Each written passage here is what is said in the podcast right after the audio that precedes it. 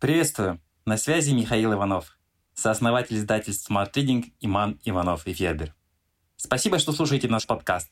Подписывайтесь на Smart Reading. Слушайте и читайте самые лучшие книги. 15 законов эмоционального интеллекта, которым необходимо научить детей. Развитие эмоционального интеллекта – важная тема, которой мы в Smart Reading занимаемся не первый год. Мы видим, как остро не хватает современной умной литературы для детей и подростков, в которой сложные вопросы представлены в удобной, доходчивой форме, но при этом без лишних упрощений. Новая книга «Я чувствую», что это более 100 страниц инфографики, основанной на новейших данных науки. Она станет надежным гидом для детей и взрослых по управлению эмоциями, ответит на самые сокровенные и важные вопросы, научит любить и принимать себя. Вот лишь некоторые законы эмоционального развития, которые вошли в нашу новую книгу. Эмоциональный интеллект также важен, как рациональный. Эти две системы работают одновременно, помогая человеку ориентироваться во внешнем мире, реагировать на угрозы и понимать других людей. Развить эмоциональный интеллект, который очень важен для жизненного успеха, можно в любом возрасте. Негативные чувства мы ощущаем острее, чем позитивные. Это запрограммировано природой. Негативные эмоции предупреждали наших предков об опасности, их яркость была необходима для выживания в суровой среде. Сейчас угроз стало меньше, а чувствительность к негативу осталась. Чувства и эмоции не одно и то же.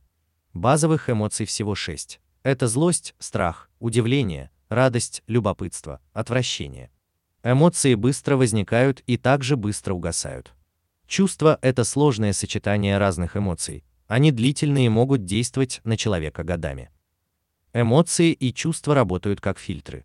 Под влиянием позитивных или негативных чувств мы воспринимаем одни и те же факты очень по-разному. Негативные эмоции в буквальном смысле окрашивают реальность в мрачные тона и крадут энергию, они могут захлестнуть человека с головой и лишить его способности принимать разумные решения а позитивные, наоборот, придают сил и помогают стремиться в светлое будущее. Управляя своими чувствами, человек становится спокойнее и успешнее. Важно научиться наблюдать за своими эмоциями как бы со стороны, с небольшой дистанции, как зритель в театре.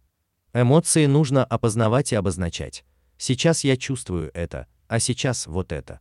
Если не подавлять свои чувства и понимать их причины, они остаются под контролем, человек управляет эмоциями, а не наоборот.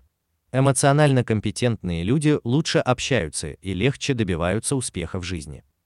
Поддерживать баланс эмоций и энергии поможет специальный компас. У человека есть четыре вида энергии – физическая, эмоциональная, умственная и духовная. Все они одинаково важны. Важно научиться поддерживать их баланс, сочетая разные виды активности. Для этого придуман специальный инструмент – Профессор Ельского университета Марк Брекет создал специальный компас для измерения эмоций, с помощью которого можно в любой момент времени оценить свое настроение и уровень энергии.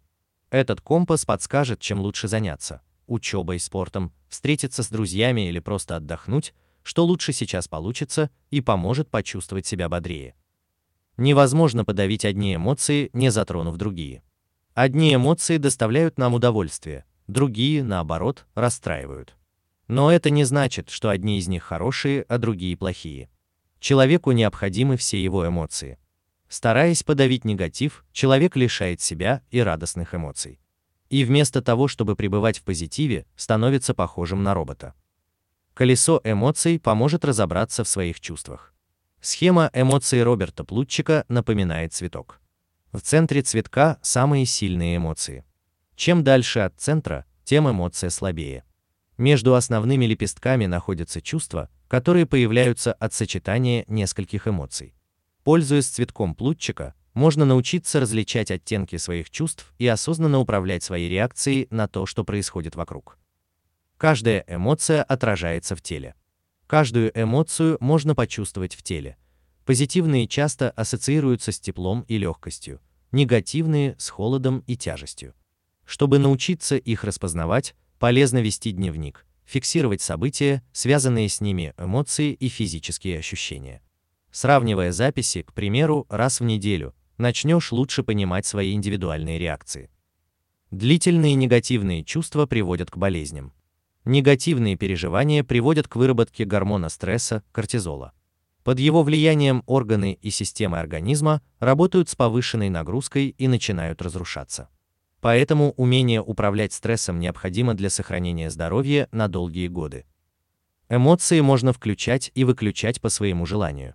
Человек, который находится в контакте с телом и хорошо понимает свои эмоции, может по желанию включать и выключать их.